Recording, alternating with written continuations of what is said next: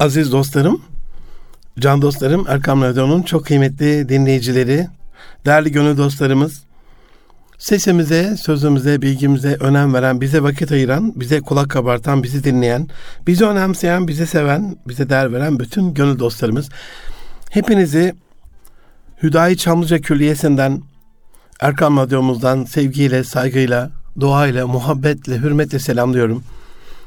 Hepinize hayırlı günler diliyorum. Efendim Erkam Radyo'dasınız. Münir Arıkan'la Nitelik İnsan programı 2022'nin 23. programında sizlere geçen haftadan yarım kalan e, tam da şöyle çocuklarımızın o sınavdan bu sınava koşuşturduğu, sınav stresinin bütün aileleri, bütün Türkiye'yi kapsadığı e, şu günlerde e, sınav stresinin, e, bundan kaynaklanan çatışmanın, bundan kaynaklanan arızaların nasıl gidereceğiyle alakalı, sınav stresinin nasıl yenileceğiyle alakalı.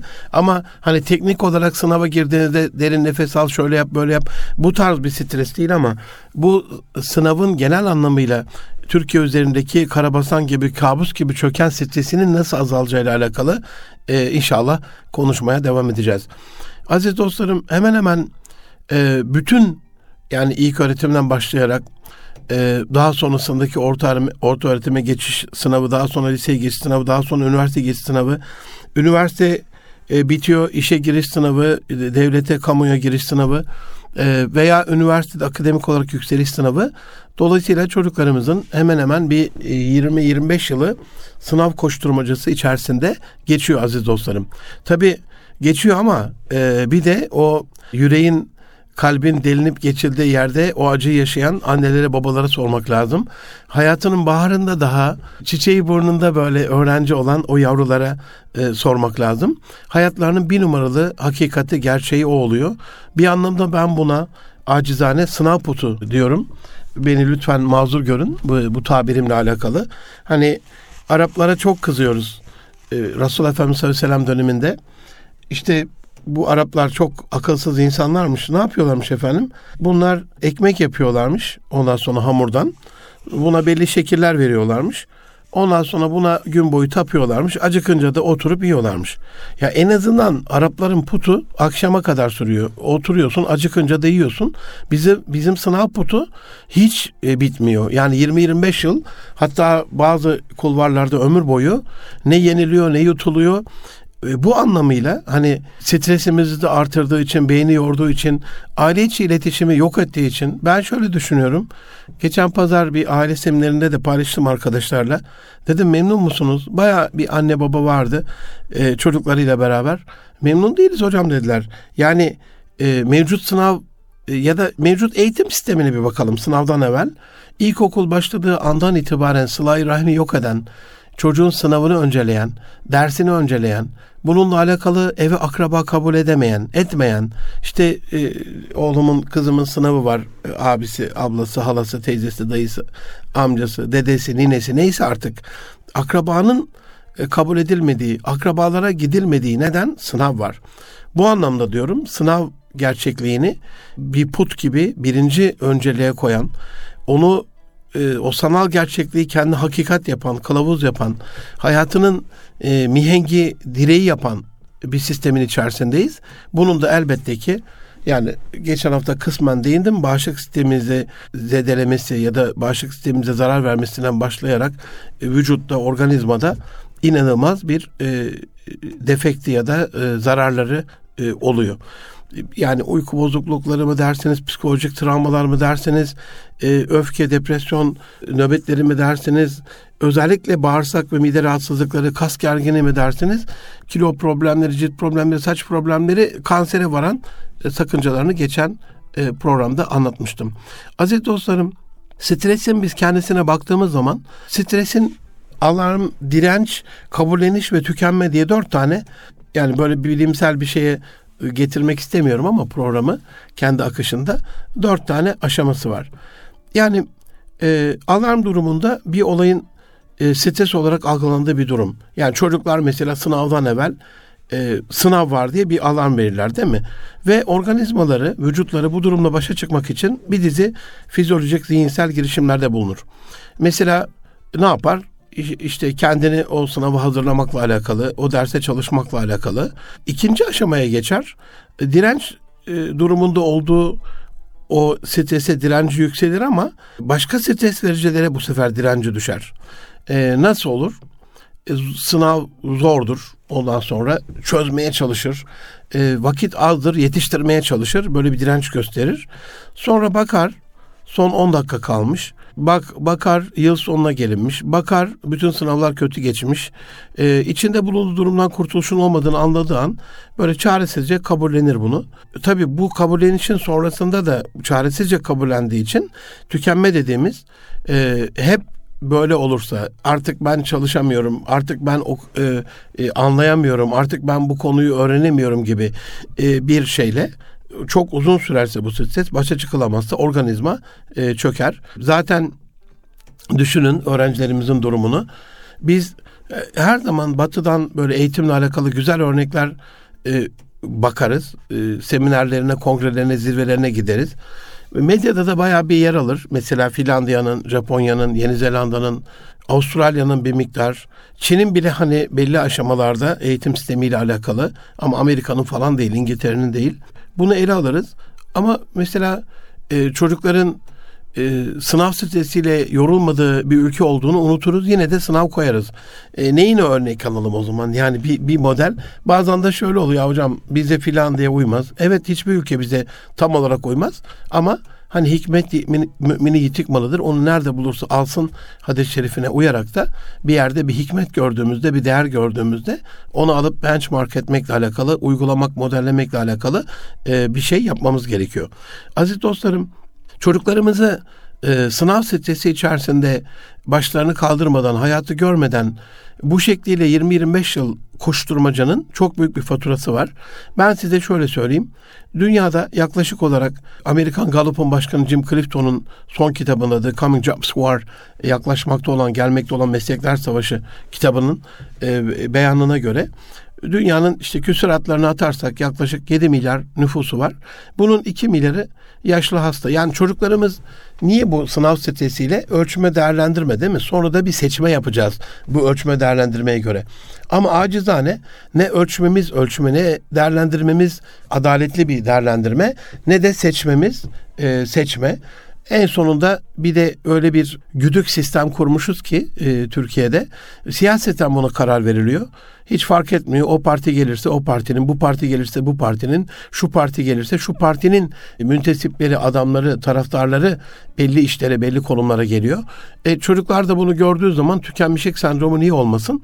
Bu anlamda bu 7 milyar nüfusun e, Jim Clifton'a göre 2 milyarı yaklaşık olarak işte hastalar, emekliler, yaşlılar yani çocuklarımızla iş başvurusunda karşılaşmayacak olan dolayısıyla bunu düşüyoruz. 5 kalıyor. 1 milyarı ev hanımı, çalışmayan insanlar, e, anneler, kızlar, nineler, ondan sonra bu anlamda düşünün ya da halalar, teyzeler.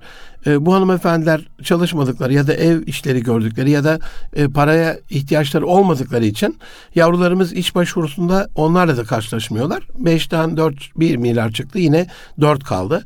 1 milyarda çocuklarımız var. İşte okuyan, okula giden, çalışan ondan sonra daha bebeklik çağında bunları da çocukları, bebekleri, gençleri çıkarttığımızda 3 milyar insan kalıyor elimizde.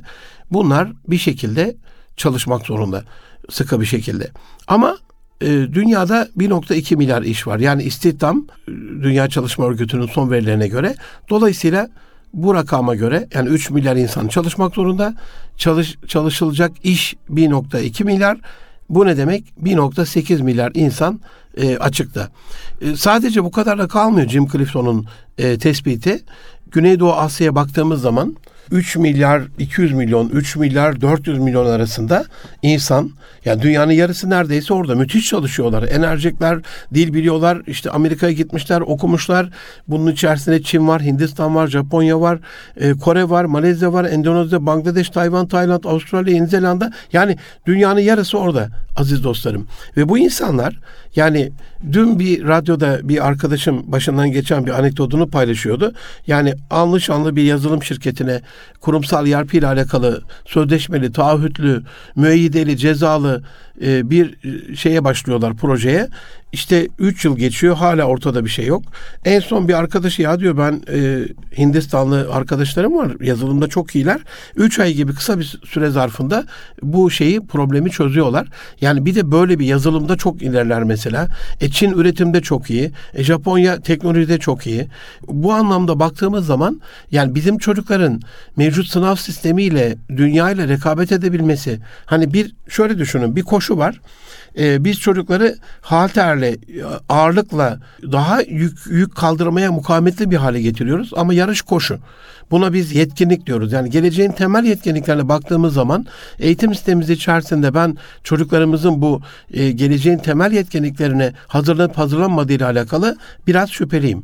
Çok basit mesela en temel yetkinliklerden bir tanesi yabancı dil olacak. İstediğimiz kadar yabancı dil aparatları, simultane tercüme cihazları, e, beyinden beyine sinyallerin bile neredeyse algılanacağı bir teknolojik gelişmenin olduğu günümüz dünyasında yine de o dili öğrenmek, o dili konuşmak, o dilin inceliklerini bilmek çok daha önemli bir insan e, erdemi olacak. Bu anlamda yabancı dil bir numaralı ihtiyaç. Üstelik e, dünyada var olan bilginin yüzde 87'sinin İngilizce olduğunu düşündüğümüzde Arge'nin e, en büyük kısmının e, yüzde 80 üzerinde e, İngilizce konuşan ülkelerde yapıldığını düşündüğünüzde dünyanın en iyi üniversitelerinin üniversitelerin İngilizce konuşulan ülkelerdeki üniversiteler olduğunu düşündüğünüzde ilk 500'deki hemen hemen hemen 300 üniversitenin ilk 10'daki 8 üniversitenin oradan olduğunu düşünürseniz içlerinde bir tane Çin var sadece. O zaman bilginin kaynağı orası gibi. Bilgi orada öğretiliyor, ilim orada öğretiliyor, teknoloji orada gelişiyor, sanayi orada canlanıyor, yenilikler, inovasyonlar orada yapılıyor. E, o zaman bunu anlamakla alakalı, bunu hakim olmakla alakalı Türkçe'de de yüzde iki gibi düşünebiliriz e, webdeki kaynakları. Hani böyle haşa haşa yani Türkçe anlamına söylemiyorum lütfen yanlış anlamayın ama susuzsunuz bir, böyle bir su birikintisi var. Bir de ileride böyle e, büyük bir göl var, bir akarsu var, dere var. Yani hangisine doğru gidersiniz? Herhalde o küçük birikintiye bakmazsınız. Bunu ne olur yanlış anlamayın. Yani Türkçeyi tahkir etmek adına söylemiyorum. Sadece orantısal anlamda söylüyorum. E, Türkçe e, araştırmalarımız webde istediğimiz kadar arama canavarı olalım, e, arama kurdu olalım. E, istediğimiz bilgiyi e, bulamayacağımız bir hakikat. Bu anlamda ilkokuldan itibaren hani yok iki dilli eğitim, üç dilli eğitim şöyle taahhüt böyle garanti veren okullara bile baktığımız zaman çocuklarımız oradan mezun olduklarında o dili çok güzel bir şekilde kullanamıyorlar. Değişik apps'ler var, aplikasyonlar var. Yabancı dili Türk, Türkiye'de yabancı öğretmenlerle öğreten web siteleri ve e, organizasyonlar var. İsim vermek istemiyorum. Ama bakıyorsunuz hakikaten e, bir yıl içerisinde çocuk 5 e, yıl, 10 yıl içerisinde ya da 12 yıl içerisinde 4 artı 4 artı 4'te aldığı İngilizceden çok daha farklı bir yere gelmiş. Üstelik İngilizceyi öğrenemem kaygısıyla o yaşa gelen yavrularımız e, İngilizceyi konuşabileceğine olan özgüvenleriyle bir şeyler yapar hale gelmiş. Bu anlamda yani özgüveni de bu sistemin, bu e, eğitim sistemimizin biraz çocuklarımıza vermesi gerekiyor diye düşünüyorum. Aziz dostlarım, şu bir gerçek ki yani üniversite diplomaları bir işe yaramıyor. Yani başka yetkinlikler e, bekleniyor gençlerden. Bu anlamda geleceğin temel yetkinlikleri de az evvel söylediğim gibi okullarda öğretilmediği için ya da öğretilenler iş dünyasında beceriye dönüşemediği için ya da okullar iş dünyasıyla hemhal olamadıkları okul sanayi iş birlikteliğinde çok böyle geride kaldığımız için bu stresin ilk adımı seçenekleri çoğaltmak. Yani siz sınavı hayatın merkezine koyar, ailenin merkezine koyar, her şeyi ona bağlarsanız, hatta eskiden böyle Antepli bir kardeşiniz olarak çırak çıkmak dediğimiz bir şey var. İlk bir yıl, e, maksimum ikinci yıl e, Antepli anneler babalar sabredermiş eskiden bizim çocukluğumuzda. E, şu anda da hani uygulanan şeyleri vardır ama biraz değişti sistem, daha olumluya döndü. Bakarlarmış, okumuyor bu çocukta iş yok deyip sanayiye verirlermiş. Ne demek iş yok? Yani şimdi sanayicilerimiz bu çocukta iş yok dediğimiz insanlar mı? Böyle bir tacize, böyle bir tahkire e, nasıl yürek dayanabilir yani? Mümkün mü böyle bir şey? E, sadece hani kul kulu ni'amel ala şakiletihi e, İsra 84. ayeti kerimeyi hep söylerim sizlere. Allah'ın e, farklı karakterleri, yetenekleri farklı farklı kullara üleştirdiği, bölüştürdüğü, paylaştırdığı için herkes kendi şakiristine göre iş yaptığı için onun potansiyeline, onun kabiliyetine, onun yeteneğine göre o iş uygun değildir. Yani o çocukta okumayla alakalı bir ışık yoksa ya bunda bunda iş yok bari bunu sanayiye verelim çırak çıkmak işte bari işte çırak olsun falan gibi. E çıraklarda o dönem düşünün yani yokluk yılları e, üzerleri kirpas içerisinde yağ, yağ içerisinde eller gözler şeye karışmış e, okuldan çıkan talebeler de böyle fiyakalı, yakalar bembeyaz, önlükler o dönem çok tertemiz.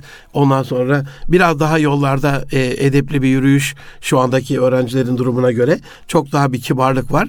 E bu sefer hani demek ki imrenmiş ki e, anneler babalar aa keşke bizim çocuğumuz da böyle olsa asla asla imrenilecek bir şey değil. Edep kısmı tabii ki imrenelim ama yani bir çocuk ilk ilk öğretimle alakalı benim her zaman söylediğim gibi yüksek lisans ilk öğretim okulları bu ülkenin kurtuluşu olacaktır. Biz eğer diyelim silah sanayinde e, böyle bir şey bu modeli uygulayacaksak yani tıpta, sanayide, siyasal bilgilerde, diplomaside, hukukta her alanda uygulanabilir yani 300'e yakın farklı alanda. Ama diyelim silah sanayinde uygulayacaksak bunu ne yapmamız lazım? İlk öğretimde bu yavruları Allah bin kere razı olsun ee, Selçuk Bayraktar'dan, e, İsmail Demir ağabeyden, Temel Kotil ağabeyden 600 e, ilkokul, ilkokul öğrencimizi şu anda Teknofest'te sanayiyle buluşturdular. Oradaki değil ablalarıyla buluşturdular. Onlar bir anlamda yaz döneminde tam da benim dediğim model işte staj yapıyorlar. İki yıldan beri böyle bir proje devam ediyor elhamdülillah. Yani bu yıl bu yaz ikincisine girmiş olduk bu projenin. E, bu anlamda bu çocuklar o, o tarz şirketlere gidecekler. Yani eğer kişiliklerinde, kimliklerinde silah varsa Karadeniz uşaklarının hepsi evlerinde silah yapar biliyorsunuz yani. Hani bunu yasaklayacağımıza e, bunu bir teknolojiye, sanayiye, e, bir imalata dönüştürmüş olsak devlet gözetiminde büyük bir endüstri oluşacak ama maalesef bizde kolay çözüm ya şöyle olur böyle olur gibi kaygılarla yasaklayan bir tarza düşmüşüz. E, bu anlamda o çocuklarımız ilk öğretim okullarında e, yani ilk dörtteyken gidecekler. Normal derslerini alırken yanlarında bazı tasarımla alakalı, resimle alakalı, bazı hamurdan böyle tahtadan ondan sonra ne bileyim oyuncaktan o silahların bütün özelliklerini bilir bir hale gelecekler. Orta öğretimde biraz 3D printerlarla, yazıcılarla, üç boyutlu yazıcılarla artık belli modelleri yapabilir bir hale gelecekler. Çizimler biraz daha teknik hale gelecek. Yani dört yıldan beri bunu çizdikleri için ikinci dörtte sekiz yıl boyunca biraz daha teknik özellikler, e, kualifikasyonlar çok daha önemli bir bilgelik haline dönecek. Liseye geldiklerinde biraz daha sanayide eş zamanlı, yarı zamanlı staj yapmış olacaklar. Yani bir dönem sanayiye giderken bir dönem okula gelecekler. 15 e, tatilde, ara tatillerde, yaz tatilinde tamamen sanayide olacaklar. CNC tezgahının başına geçip artık o silahları yapar bir hale gelecekler. Üniversitede artık bu işin master'ı, doktorası e, çok daha üst düzey bir şey yapılacaksa orada da ona devam ederek bunu başarılı bir halde devam edecekler. Ama yani üniversite mezunu bir genç hiç bu silahın sesinden anlamadan tasarımları, özellikleri, modelleri bilmeden, dünyadaki bu sektörü e, bilmeden, e, rakipleri analiz etmeden sıfırla gelip de ya ben işte böyle bir e, şeyde makine mühendisliğinde bu silahlarla alakalı bir şey yapıyorum dediğinde 12 yılını boşa harcamış oluyor. Bu anlamda benim söylediğim hani bu stresi yok edecek e, yüksek ihtisas öğretim okulları şu anda e, elhamdülillah Montessori'nin Türk İslam musikisi ile alakalı e, Üsküdar'da çok değerli bir ilköğretim okulu var. Bu tarz e, modellerin e, farklı farklı kulvarlarda, çok farklı farklı alanlarda e, ilk öğretimde başlaması biz e, bizim Osmanlı modeli 4 artı 4 artı 4 nedir? 4 yıl, 4 ay, 4 günde Vedi Besmele töneliyle, amin alalarıyla çocuğun mahalle mektebine başladığı, orada erenler tarafından, bu işi bilenler tarafından elinden, gözünden, kulağından, alnından, çenesinden, yüz yapısından, yürüyüşünden, isminden bir şekilde ilmi simadan kıyafet nameci başının bakıp da anladığı devşirmeyi öyle yapmışız yani gidince Avrupa'dan e, başbakan devşiren e, tek ülkeyiz. Yani onu da yönetici yapmışız yani öyle bir seçmişiz ki e, bu anlamda bir seçim sistemine dönüyor olması lazım. Üniversiteyi tek seçenek olarak gördüğümüzde 20 yıl 12 e, yıl, 16 yıl onun peşinde koşup da tam kader anı gibi sınav anını gördüğümüzde o stresi yenmenin çok böyle psikolojik olarak basit bir yöntemi yok. Evet belli nefes teknikleri, e, belli e, meditasyon, meditatif, belli telkin ve hipnoz yöntemleri, tıbben, psikiyatride, psikoterapide belli teknikleri önererek o anı geçmekle alakalı birazcık bir şeyler yapabilirsiniz ama gelecekle ilgili çok farklı seçenekler üretebilirsek asıl bu ağır faturaların altından o zaman kalkmış oluruz. Can dostlarım ben Deniz Münir Arıkan, Erkam Radyo'da Nitelik İnsan programındasınız. Sadece bu 90 dakikalık, 2 e, saatlik, 3 saatlik sınav stresinden bahsetmiyorum. Hayatımızın içindeki sınav stresiyle ilgili konuşmaya kısa bir ara veriyorum. Az sonra devam edeceğiz efendim. Huzur bulacağınız ve huzurla dinleyeceğiniz bir frekans. Erkam Radyo, Kalbin Sesi. Can dostlarım, aziz dostlarım, Erkam Radyo'nun çok değerli gönüldaşları. Erkam Radyo'da Münir Arıkan'la Nitek İnsan programında hayatımızın göbeğinde, odağında sınav stresini, hayatımızı ele geçiren, aile ilişkilerimizi, aile hayatımızı ele geçiren sınav canavarını konuşmaya devam edeceğiz. Peki bu birinci yarıda bahsettiğim eğer e, Türkiye'de hemen hemen her ev, her aile bu sınav stresiyle cedelleşiyorsa, mücadele ediyorsa, sınav stresinin ağır baskısı çocuklarımızın o erken çocukluk döneminde o küçücük mini minacık bedenlerinde bir yük olarak kalıyorsa ne yapmamız lazım? Bir kere her şeyden evvel birinci yarının sonunda söylediğim yüksek lisans yönetim okullarının asla ve asla vazgeçmiyorum. Detayına bakmak isterseniz Münir Arıkan, Hayrettin Karaman yazdığınızda eğitim sistemi diye e, internette bununla alakalı Yeni Şafak'ta sanıyorum hocamın iki makalesi var benimle alakalı. O çıkar. Onu bakmış olursunuz detaylarına. Ama özellikle çocuklarımızın yeteneklerini keşfetmekle alakalı e, çok özel bir görevimiz e, olduğunu düşünüyorum anne baba olarak. Ve oğlum çalış, kızım çalış, hadi okula, haydi sınava, haydi bilmem ondan sonra derse diye bir sınav ve ders koşturmacı içerisinde anne babalarının anne babaların çok yormasının en önemli sebebi çocuklar e, yoğun sis ortamında gelecek kaygısı içinde önlerini göremiyorlar.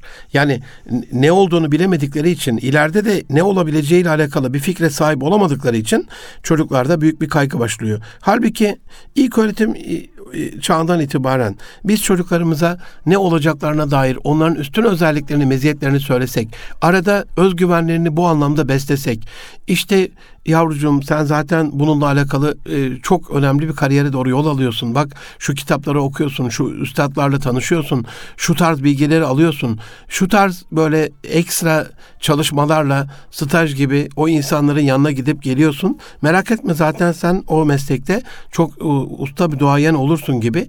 Böyle bir destek olsak çok daha iyi bir yere gidecek çocuklar. Kaygıdan kurtulacak, korkudan kurtulacak, evhamdan kurtulacak. E, kişilikleri daha fazla gelişecek. E, kendi kendi yeteneklerine inandıkları için onu beslemeleri, büyütmeleri çok daha kolay olacak ve itekliye itekliye tabiri caizse öğrenci yetiştirmekten e, kurtulmuş olacağız. Bununla alakalı genelde veliler bana şeyi sorarlar. Hocam yeteneği nasıl keşfedebiliriz? Odaklanmanız lazım e, çocuklara. E, nasıl davranıyor? Nelerden hoşlanıyor? Nelerden hoşlanmıyor? E, internette inanılmaz kişilik envanterleri var. Thomas e, kişilik envanteri var. Diz kişilik envanteri var. Bir ara MAPP kişilik envanteri vardı. Meslekle alakalı Harrison kişilik envanterleri var.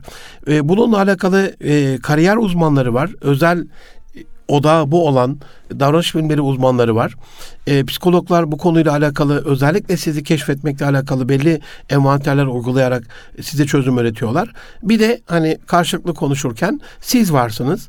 Az çok anlarsınız eğilimlerini, neye meyilli olduğunu. Yani çocuk çok kırıp döküyorsa, çok sakarsa bunu makine mühendisi yapıp sanayide o makinaların içerisine vermenin çok anlamı yok diye düşünüyorum. Allah korusun iş güvenliği ve sağlığı açısından. Ee, daha tertipli, daha düzenli, daha dikkatli. Mesela tasarımı e, çok güzel, çizimi çok güzel. Ee, endüstri mühendisliğinde, endüstriyel tasarımda makine mühendisliğinde e, çok daha farklı bir şey olabilir gibi hani bir örnek örnekleri çoğaltabiliriz ama dolayısıyla hani çocuğunuzun hangi özellikleriyle hangi mesleği eşleştirebileceğiniz uzun bir süre yanınızda kalıyor. Yani 15-20 yıl sizinle beraber artık öğretmenlerinizle falan da konuşarak o çocuğun hangi mesleğe uygun olduğuyla alakalı, hangi mesleklere yatkın olduğuyla alakalı hem bu bilimsel verileri, testlerin verilerine göre, e, analizlere göre, uzmanların bilgilerine göre hem de anne baba olarak sizin kendi yorumlarınızla çok daha uygun bir kariyer olur. Tabi burada ikinci bir sınav stresi, hayatın merkezindeki sınavı kastediyorum. 90 dakikalık sınavı değil. Anne babaların çocuklarını kendilerini yapamadıkları, kendilerini gerçekleştiremedikleri mesleklere yönlendirerek yapamadıkları şeyi çocukta görme arzusu da yani çocuğun sevdiği mesleğe, potansiyelin, yeteneğinin, karakterinin uygun olduğu mesleğe göre değil de anne babanın kaygısıyla belli bir mesleğe yönlendirilmesinin en büyük kaygı olduğunu biliyoruz ya da en büyük kaygının sebebi olduğunu biliyoruz. Zaten hayatın hani merkezinde var olan sınav putumuzla alakalı hani sizin çocuk nereyi kazandı sadece bu cümlenin aşağılık kompleksinden kurtulmak adına ben 20 yıllık bir koşturmaca peşinde olduğumuzu düşünüyorum. Bizim çocuk bir yeri kazanamadı. Bizim çocuk bir yeri kazanmak için bir sınava da girmedi. Ee, bizim çocuğun gündeminde zaten sınav diye bir şey de yok. Bizim çocuk normal mecburi öğretimine devam ederken kendi yeteneğine, karakterine uygun bir şekilde şöyle bir mesleğe de yönlendi. Özgüveniyle bir şey söyleyecek durumda olmadığımız için sanki üniversiteyi kazanamamanın yani cenneti kazanamamakla neredeyse e, haşa eşdeğer görüldüğü bir anne baba evhamı yaşıyoruz. Bence en büyük handikapı için bu. Bundan kurtulmamız gerekiyor. E, çocuklarımız için her zaman söylüyorum. Bazı eğitimciler eleştiriyorlar beni. E, bu konuda ağır linç yiyorum. Ama bazı ehli namus dostlarım da destek oluyorlar. E, ben Türkiye Cumhuriyeti'nde 18 milyon ilk orta lisede okuyan öğrencilerimizin e, yaklaşık %10'unun üniversite okuması taraftarıyım. E, diğerlerinin meslek yönlendirmesiyle sanata, e, ziraate, zanaata, ticarete, farklı farklı alanlara yönlendirilerek o uzun eğitim hayatında okul kaygısından, sınav kaygısından uzaklaştırılarak 20-25 yaşına gelmiş bir çocuk hala bir baltaya sap olamamışsa, hala ne yapacağını bilmiyorsa, niye yaratıldığını bilmiyorsa, yani 100 yıllık hayatın bir çeyreği bitmiş oluyor. 25'ten sonra kurduğu bir hayatta ona bir katkı fayda sağlamıyor. Sıfırdan başlamış gibi oluyor yani. Benim önerim de 25'e kadar en azından belli birikimlerle, bir alan birikimiyle ne olacaksa bu onunla beraber gelmiş olması lazım. Yani çok açıkça şöyle bir örnek vereyim ne olursunuz. Ee, yani Orman Genel Müdürlüğü'nün bir dönem danışmanlığı yapmış bir kardeşiniz olarak söylüyorum. Ee, ziraat mühendisi dostlarım, tanıştığım o e, Kadir Şinas e, Orman Bölge Müdürleri, oradaki çalışan vefakar, cefakar, çilekeş, orman şehidi olmuş. Yangında bu ülkenin bir ağacı yanmasın diye hayatını seferber edip hayatını e, feda etmiş e, dostlarım kemikleri sızlamasın, çalışanlar üzülmesin. Taciz anlamında söylemiyorum ama ben ziraat mühendisi olmak için 4 yıllık bir fakültede okumanın gerek olmadığını düşünüyorum. Onları ormanın kendi içerisinde, ziraatın kendi içerisinde çiftçilerimizle tarlada, e, dağda, kırda, bayırda, ormanda ateşin tadını yanarak öğrenmek diyoruz ya buna. Haşa asla ormanda ateş olmaz da orada yeşilin tadına vararak diyelim e, öğrenmek. E, bil fiil bu işi yaparak yani sıfırdan daha çocukluğunda iki yaşında babasının elinden tutarak böyle ormana götürdüğü e, bir ormancı çocuğuyla 25 yılını düşünün bu çocuğun. Artık bütün ağaçları tanıyor, bitkileri tanıyor, e, bütün e, göbelek deriz biz e, mantarlara, e, mantarları tanıyor, bütün otları tanıyor, e, bütün o ormanın içindeki e, hayvanları tanıyor. Hani bu çocukla en son hasbel kadar bir tercih yapıp e, üniversitede ziraat fakültesini tutturmuş ve sıfır bilgiyle gelip dört yılda e, bilgelik yarışına sözüm ona girmiş bir e, öğrencimizin bilgisi, e, düzeyi, birikimi bir olmayacaktır. E, bunu kastediyorum. Hayatın her alanında yıllardan beri savunduğum, e, herkesin üniversite okumadığı, herkesin e, ilk öğretim itibaren belli yönlendirmelerle ihtisas, kabiliyet, yetenek ve kendi potansiyeline uygun alanlarda, fıtrata uygun alanlarda yönlendirildiği bir gelecek bizim kurtuluşumuz olacaktır. Aziz dostlarım bir de şöyle bir durum var psikolojik olarak. Hani süre kısaldıkça panik artıyor. Ee, ve herikel müsevvim buyuruyor Resulullah Efendimiz sallallahu aleyhi ve sellem. Hani erteleyenler helak oldu.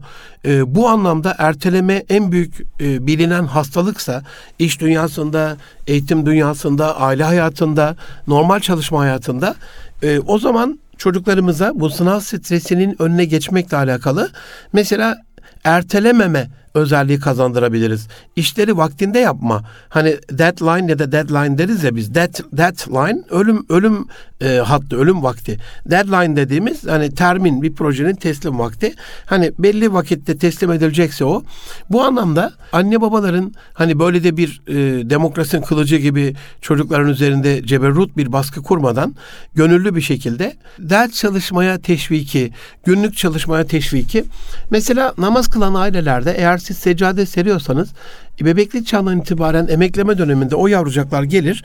O seccadede e, sizinle beraber kafalarını birkaç kez e, secdeye vurarak, yanınızda oturarak, dizinizin dibinde çökerek, e, belli hareketlerle onu yaparak ama siz çocukların bebeklik çağından itibaren sürekli gördükleri her vakitte yoga yapıyorsanız, meditasyon yapıyorsanız, spor yapıyorsanız, aerobik jimnastik yapıyorsanız, hangi hareketi yapıyorsanız çocuk ona öykünür.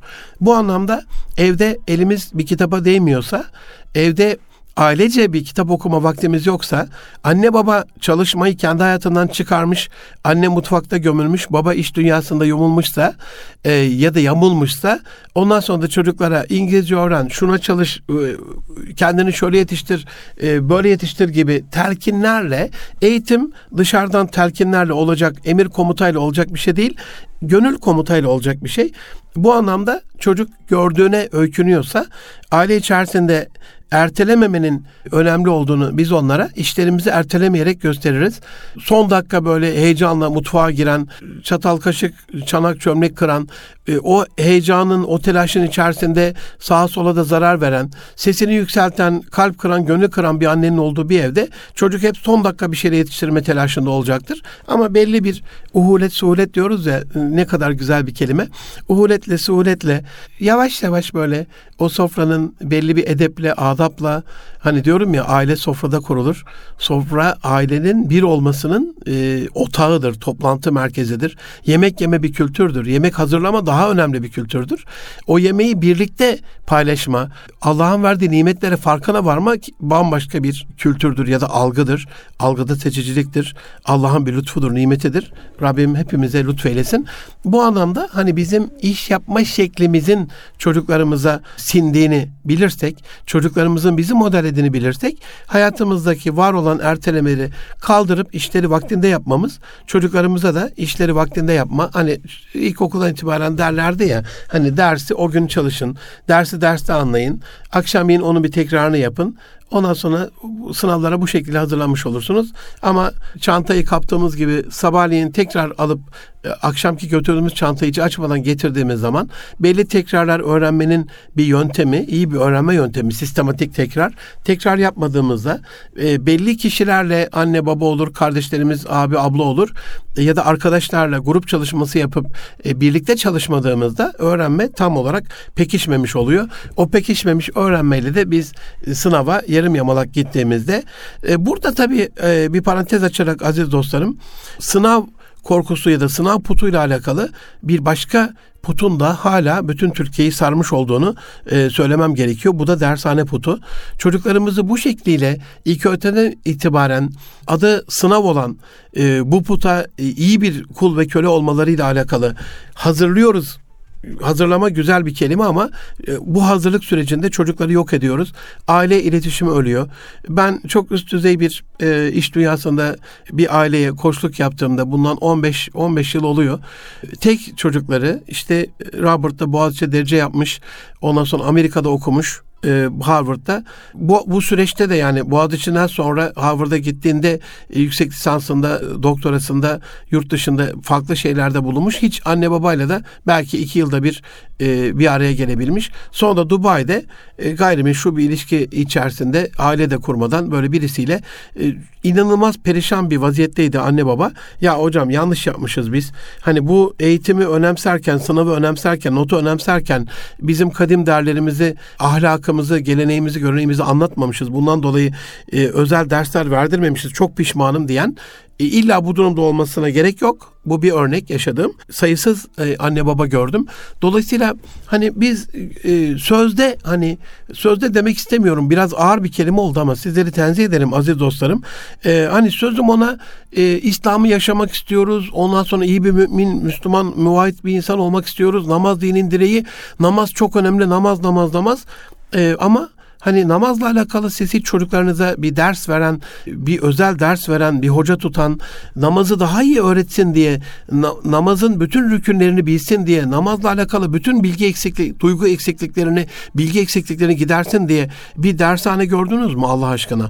Bir özel bir eğitim merkezi gördünüz mü? Bir etüt merkezi gördünüz mü? Bununla alakalı böyle sistematik belli vakitlerde toplu olarak gidilen ve o derslerin alındığı bir şey gördünüz mü? Onun için başta e, sizi tenzih ederek sözüm ona dedim. Yani sözüm ona biz namaza çok değer veriyorsak hayır. Kimse kimseyi kandırmasın. Biz namaza, dinin direği olan namaza çok önem vermiyoruz. Biz dinimize çok önem vermiyoruz. Bu ülkede şu Müslüman, şu cennet vatan, şu kadim medeniyetin, şu Anadolu coğrafyasının göbeğinde hala mecbur din dersinin Avrupa İnsan Hakları Mahkemesi'nde yargılanıp olmamasıyla alakalı tartışmaların yapıldığı, çocuklara peygamberin anlatılmaması gerektiği ile alakalı Avrupa'nın sapkın e, ateistlerinin, e, sapkın bedbahlarının ya çocuk büyüdüğünde hangi dini seçeceğine kendi karar versin sapkınlığının konuşulduğu bir döneme girmiş. Bu cennet vatanda bu konuşulur hale gelmişse bir yerlerde hata yapıyoruzdur aziz dostlarım. Bunu kabullenmemiz lazım. Sapkınlık hatta o düzeye vardı ki hani çocuk büyüyünce kendi karar versin kardeşim e, hangi dini seçeceğine diyorlardı. Şimdi bu sapkınlık çocuk hangi cinsiyete sahip olduğuna cinsiyetsizleştirme projesinin tabii önemli bir şeyi bu. Cinsiyet eşitliği yaftasının altına sığınarak ya bırakın çocuğa böyle cinsiyetçi kimlikle e, kız, erkek, falan böyle bir şey söylemeyin. Maviyle kırmızıyla bilmem neyle renklerle baskılamayın. Büyüdüğünde hangi cinsiyete yakın olduğunu çocuk kendi seçsin gibi bir sapkınlığın içerisindeler. Ben geçen hafta Türk Hava Yolları e, Gaziantep İstanbul uçuşunda yani yurt dışında bunu görüyorduk da cinsiyetsiz şeyler henüz daha genel müdürlüğe yazmadım. Bugün inşallah ilk vaktim müsait yazacağım. Yolcular diye başladı yani. E, ne demek yani yolcular? İngilizcesinde de passengers diye başladı. Yani dear passenger denir. Değerli yolcular. Ne oldu yani e, baylar, bayanlar, e, çok değerli, çok kıymetli çocuklar, sevgili çocuklar. Ne oldu? Orada bizim kendi hava yollarımız da mı bu cinsiyet eşitsizliği ile alakalı ya da cinsiyet eşitliği ile alakalı cinsiyet cinsiyetsizleştirme projesinin bir savunucusu oldu. E, henüz de daha sormadım. Yargılamayayım. Kaptanın kendi e, sehven yaptığı bir şey olabilir. Bilinçli olarak yaptığı bir hata olabilir. Ya da böyle bir kurumsal bir şey varsa Allah korusun öyle olduğuna inanmıyorum ama yani bir sapkınlık diz boyu hızla üzerimize üzerimize geliyor. Buna karşı biz hala önümüzdeki o müfredat dediğimiz kitapları çocuklara papağan gibi ezberleterek karakterli kişilikli bir çocuk yetiştireceğinize inanıyorsanız bu en büyük hatanız olur. Allah'ın huzurunda konuşuyoruz. Sizi yanıltacak, size kötü bir şey söyleyecek değilim. Sizi seven, size dua eden, hayatını size adayan, ömrünü size adayan, sizinle alakalı sizin e, kendinizi daha fazla geliştirmeniz, bu ülkenin evlatlarının çok daha iyi yere gelmesiyle alakalı e, hayatını seferber etmiş bir kardeşiniz olarak söylüyorum. Bu gidişat gidişat değil aziz dostlarım. Neye değer veriyorsanız, ne sizin için değerliyse o değeri ortaya koyan, o değeri görünür kılan bir çaba, bir çalışma yapmanız gerekiyor. İngilizleri çok sevmem ama çok sevdiğim bir atasözleri vardır. You are what you think derler. You are what you think yani ne düşünüyorsan olsun. Siz çocuğunuzla alakalı onun ne olduğuyla alakalı ne düşünüyorsanız çocuk o kişilik o kimlik haline bürünüyor. Kendinizle alakalı kendinizi nasıl düşünüyorsanız, şirketinizi nasıl düşünüyorsanız, okulunuzu, sınıfınızı nasıl düşünüyorsanız öyle oluyor. Ya bu veliden hayır gelmez. Bu veli e, bu çocukla alakalı ya da bu e, okul aile birliğinde şöyle bir şey yapmaz gibi bir okul tarafından düşünce kehanet kendi gerçekleştiriyor. Kadim bir doğruluk haline geliyor. Ya da bu çocuk adam olmaz diye e, yetiştirilen bir çocuk evet hani oğlum ben sana vali olamazsın demedim, adam olamazsın dedim diye küçüklükten beri duyduğumuz bir öykü vardır ya babasını elleri bağlı huzuruna getiren e, sözüm ona bir valiyle alakalı.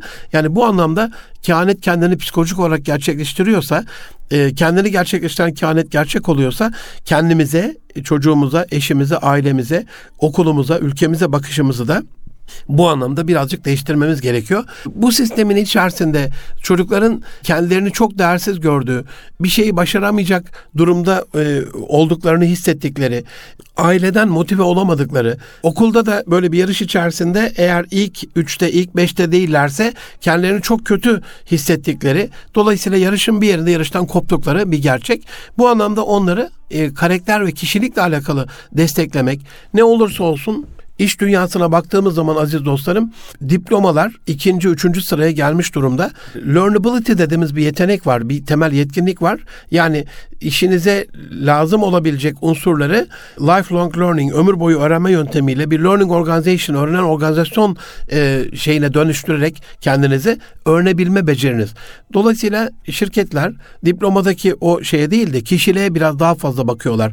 Bu eleman geldiği zaman bu insan, bu kıymetli insan, bu çalışan, bu aday neyse artık nasıl tanımlıyorlarsa benim iş kültürüne, kurum kültürüne uyar mı? Burayı fesada çevirir mi? Uyumlu bir arkadaşlık yapar mı? İyi bir takım çalışması yapar mı? İletişimi iyi olur mu? Dolayısıyla ona bakıyorlar. Bir şeye bakmıyorlar yani inanın evet diploma bir şekilde bakılıyor. Tabii ki siz e, hukukçu istiyorsanız e, hukuktan mı mezun yoksa başka bir yerden mi? Buna tabii ki bakacaksınız yani. Hukuk bölümüne tutup tıptan bir şey almazsınız ya da tıpa hukuktan bir şey almazsınız.